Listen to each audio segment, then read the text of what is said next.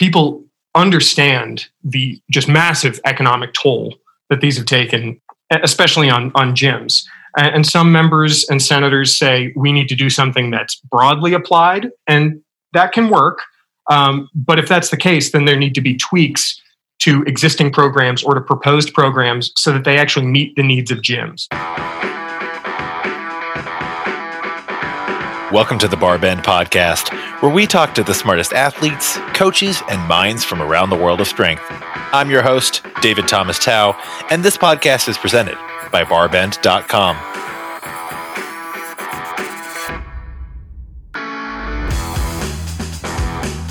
Today I'm talking to Brett Ewer, Head of Government Relations at CrossFit.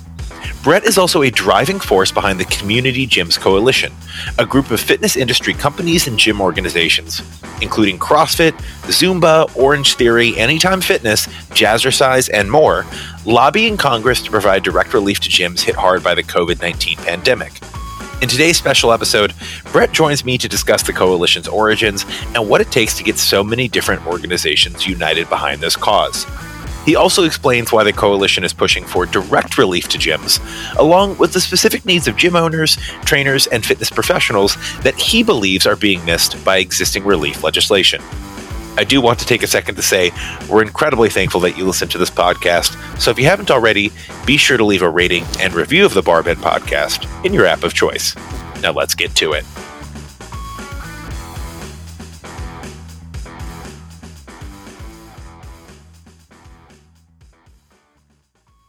Brett, thanks so much for taking the time to join me. I know it's a very busy start of the year for you and for the work you're involved with with the Community Gym Coalition. And I kind of want to get right to it. Tell us about the Community Gym Coalition. How did it come about and, and what are the goals? That's a that. Well, first, thank you for having me. That is a that is a lofty question. I promise I won't take too much time. We can we um, can slice it up into smaller chunks if we need to. yeah, I mean, I guess I'll start with you know where we started. Um, going back to um, March and April, I'm sure you were aware that that's when that's when gyms were first beginning to be closed down. Um, the first you know slate of of closures, um, and all of the members, we hadn't officially formed at the time, but all of us were acting independently. Um, we were going state by state and interacting with officials. We were, um, you know, asking them, "Hey, are there guidelines that we could, you know, help with, or, or um, is there any way that we, you know, could lend expertise?" Um, and in some cases, we were successful. But you know, after I think by the summer, when things started to reopen again, we all realized the damage has been done to too many small and mid-sized gyms around the country. Um, so you know we need to effectively we need to unite and fight, um, and we need to make sure that there is some sort of uh, support that's given to those gyms that were closed down for just months and months on end, and even those gyms that were closed or uh, that were allowed to open. Um, many of them were open with just severe operating restrictions. So we saw that the damage was done, and we said, we need to we need to help get something um, to keep these gyms afloat. And when you say we, you're referring to a bunch of different organizations. Can you give us a little background on on what the what the royal we is? Not I'm kidding, not yeah. the royal we, but but what we who we is in this case. Yeah, we are uh, far from royal. Um, so the we is uh, CrossFit. Um, that is CrossFit uh, Mindbody, which is a, a software company. I'm sure many of you know uh, works with um, works with a lot of gyms. Uh, Orangetheory Fitness, um, SE Brands, uh, which has Anytime Fitness under it. Um, Xponential Fitness, which has a number of other brands under it, and uh, Zumba Fitness as well. Um, I think you know you know the cliche: politics makes strange bedfellows. I think we are a perfect example of that. Um, we came together. We all recognize that you know, despite our different methods, despite our different culture or different approach to fitness, uh, we all recognize that small gyms, especially, need support, they need help, uh, and that we had to unite forces to make sure that that was the case. I, I want to talk a little bit about the origins of this this grouping and, and this this collaborative effort before we get into some of the specifics about about what you're doing because there's a lot to cover on both of those because I think it informs uh, the, the genesis of this organization kind of informs how we look at the work you're you're doing today. it is an interesting group. It is a group that, hey, if you'd asked me five years ago if CrossFit and Zumba and Anytime Fitness would be working on something collaboratively, I, I don't think I would have said impossible, but I would have said highly unlikely. Let's put it that way.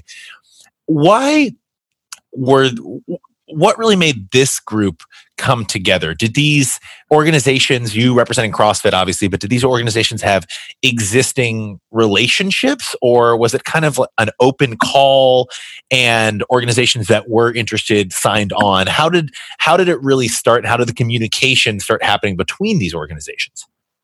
Yeah, so I mean, I I had in the summer um, for you know people who are following a lot of the federal COVID relief news.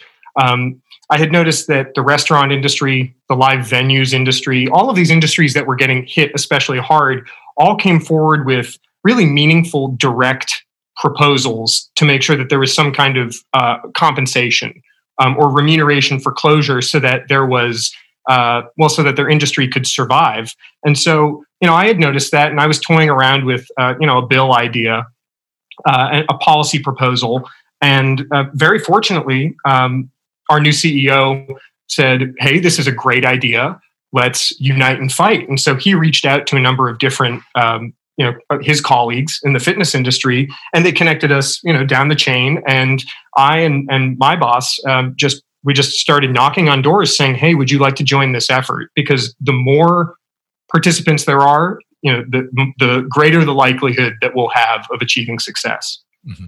And I have to ask, I'm not asking you to name names here, but I am curious did anyone say no? And if so, what were the organizations that said no generally? What reasons were they giving for not being involved? We didn't have it. We haven't had anyone say no. Oh wow, um, that's a that's yeah. a pretty good conversion rate, Brett. Yeah, yeah, right. Maybe I should go into sales. Um, no, the uh, you know, anytime we would reach out, obviously there's this is such a, a, a difficult time for the industry. So you know there were varying levels of of support certainly um, in terms of you know material support. But everyone that we've reached out to um, everyone who's reached out to us we are glad to embrace and say hey join in this fight because because this really is important. I mean we're talking about tens of thousands of jobs we're talking about tens of thousands of facilities and we're talking about millions tens of millions of members who rely on them how has communication been during the, the, time of COVID between these organizations, many of whom have, I assume, not really partnered together before? Are you all having, you know, weekly Zoom calls? Are you all having kind of virtual conferences? How are the ideas being exchanged and how is that communication working? We, we have weekly Zoom calls that are just on the books, but uh, candidly, I have never taken so many phone calls in my life. I like I, no exaggeration. I look back through my recent calls list. I cannot find anything from before like December 29th, maybe. Uh, maybe. I mean, really, it's just a constant stream of calls day by day. I mean, we are really an organizing like clearinghouse for ideas, for bringing in allies, for mobilizing people, um, and just everything else that comes up when you're running an organization or you know an, an initiative like this. Um, so usually it's it's you know been done through Zoom calls, um, but also phone calls and text and email. We let nothing go to waste. Let's talk about some of those ideas. Let's get down to what the CGC. It doesn't quite roll off the tongue for me yet. I'll get it in a second. the acronym, the acronym will become second nature by the end of this podcast. Let's talk about what the CGC is, is actually doing. What are, it's a relatively new organization. Obviously, a lot of work still to be done. And I'm sure a lot of things that you all will be rolling out over the next few months. But what are the initiatives that have launched and what is the day to day work of the organization so far?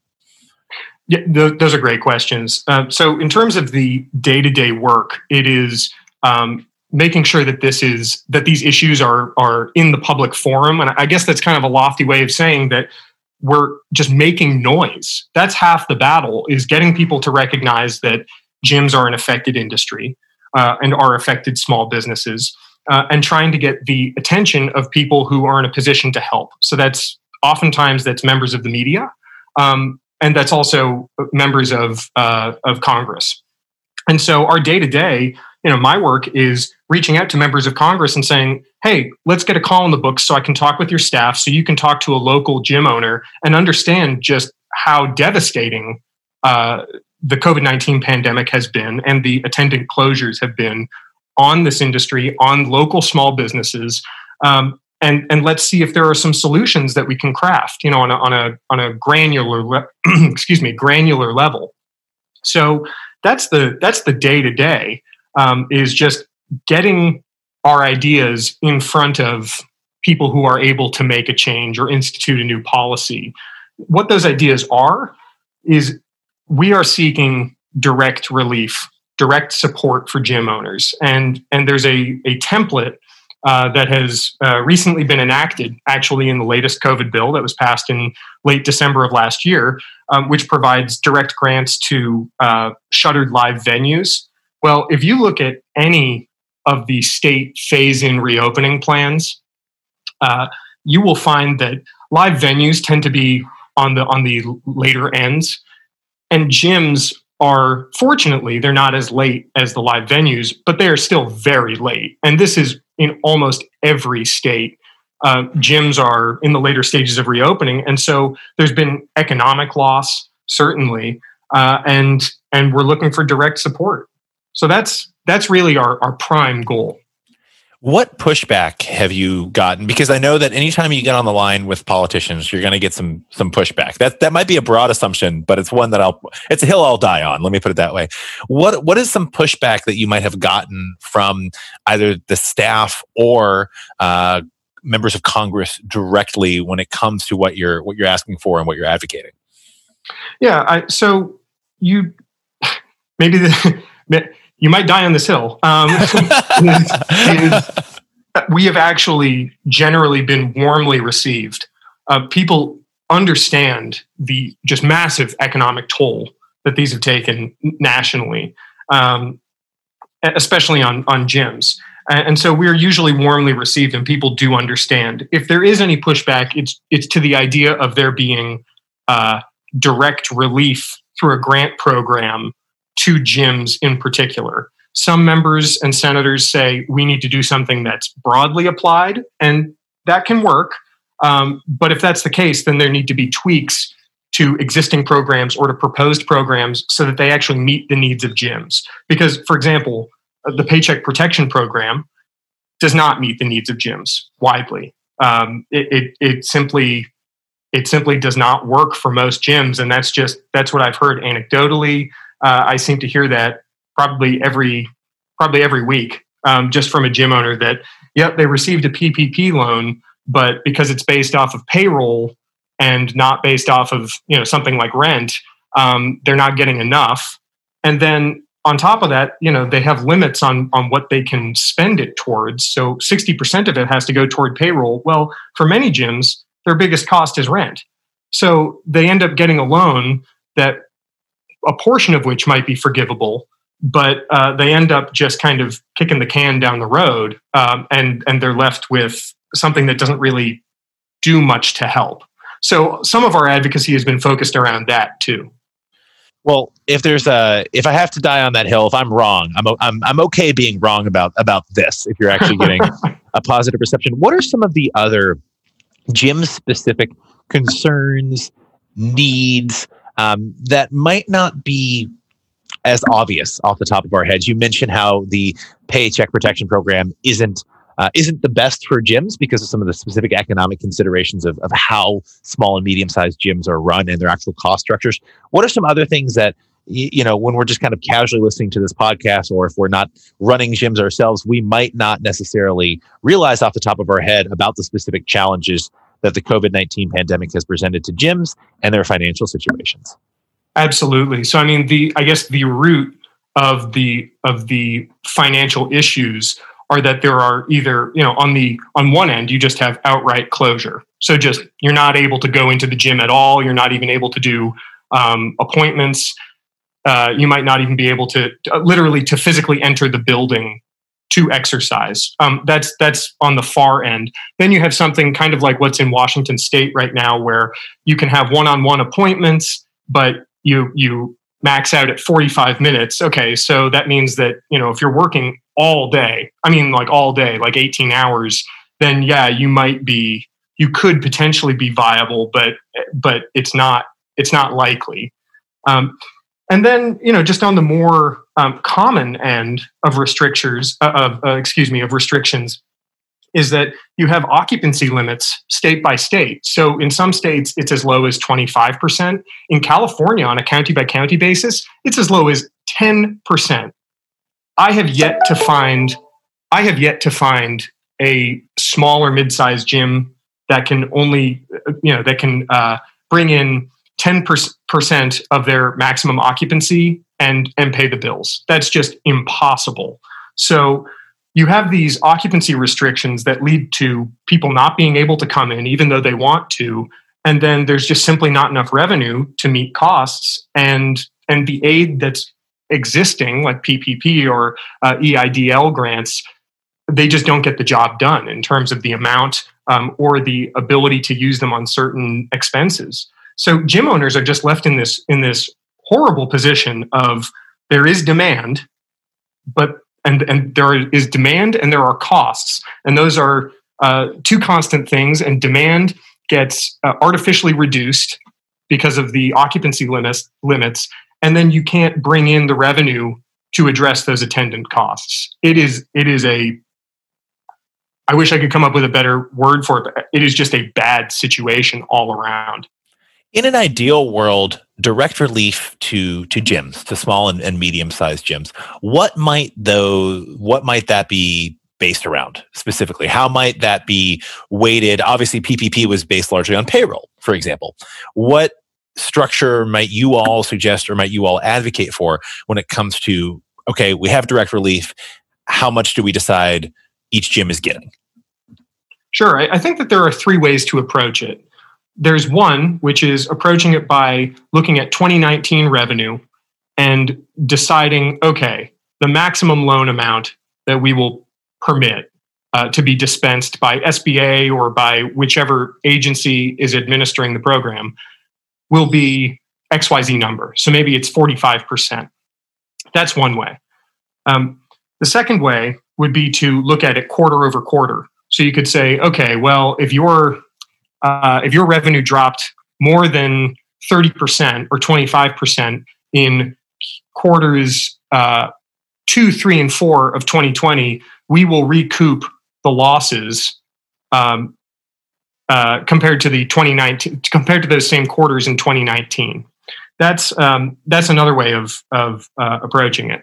So, you know, there are there are different ways of approaching this, um, and I think that all of them should be considered but you know the first the real struggle is getting those ideas on the map one other thing that I think could be a potential wrinkle, and I'm not going to decide to, to die on another hill because I don't want to be proven wrong twice on the same episode. We have a limit of, of David being catastrophically wrong once per recording.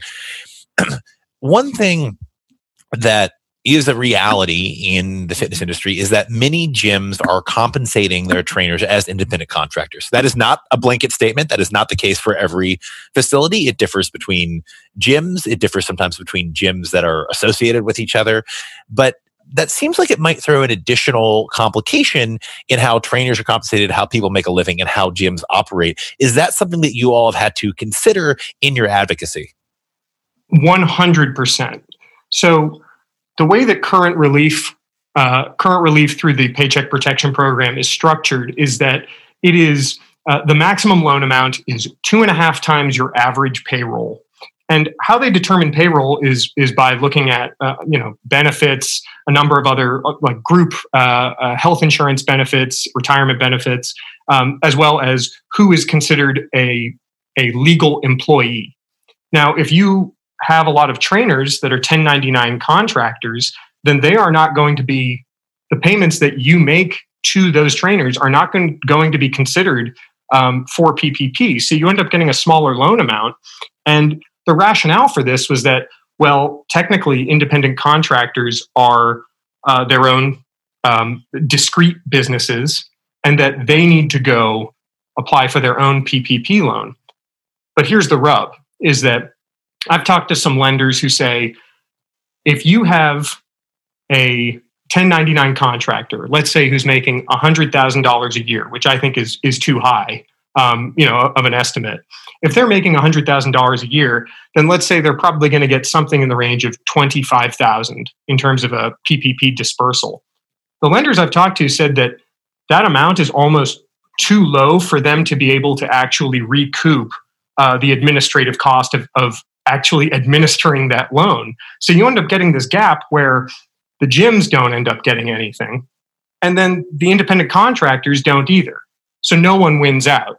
Um, so we're looking for ways to fix that, obviously, because that's that's just an untenable situation for the industry.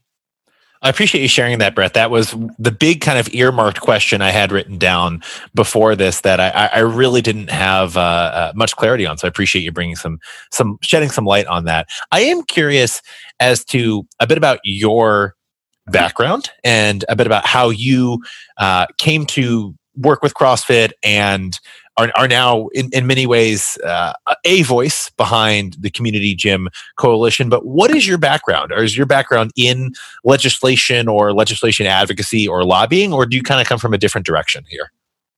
Yeah absolutely. And i'll just say i am i am just one of many voices and, and proud to be a part of that group.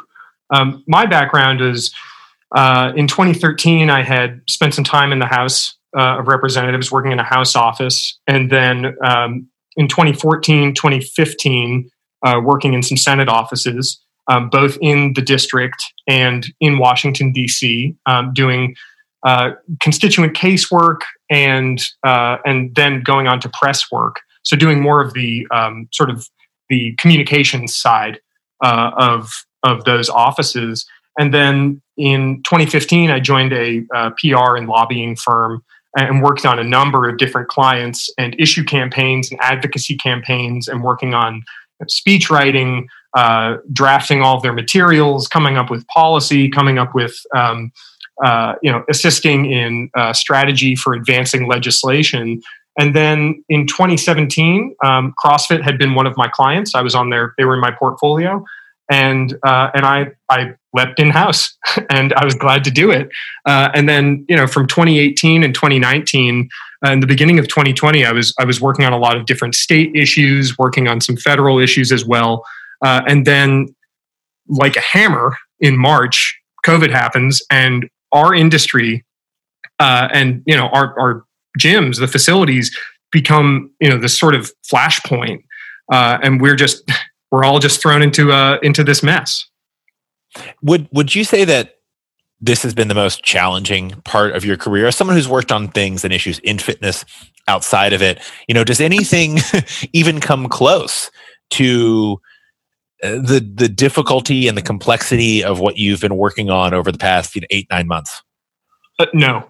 I mean I could, I could just leave it there and i would feel comfortable because you know it just the magnitude of this issue and the duration has just been for me i've just never experienced that. However i'm i still got energy. Um, so we're still going to chase this as much as possible. Um, but uh, you know i will say that in spring i went through i felt like i was back in my old casework days working with people who were struggling who are on the brink who make their you know they, their livelihood depends on their operating a gym. And helping them through this. Um, it was a sobering experience, and uh, you know, I think uh, I benefited from going through it. I hope that I was able to help enough people. Regardless, we're going to try to continue to help more, and you know, I'm proud to I'm proud to uh, work with the CGC to do that it's impossible to know the long-term effects that the pandemic is going to have on anything specifically right? There's a lot of guesswork and a lot of talking heads on podcasts like this one and cable news who who have broad predictions. Who knows how accurate those are going to be? And, and i don't want to get into specifics because i don't want to make too many enemies on this podcast. I have enough of those already. But what are some things that you think may fundamentally shift in the business of gyms, in that part of the fitness industry, because it is just one part of the fitness industry as a result of this? I think that there's going to be a renewed appreciation for community.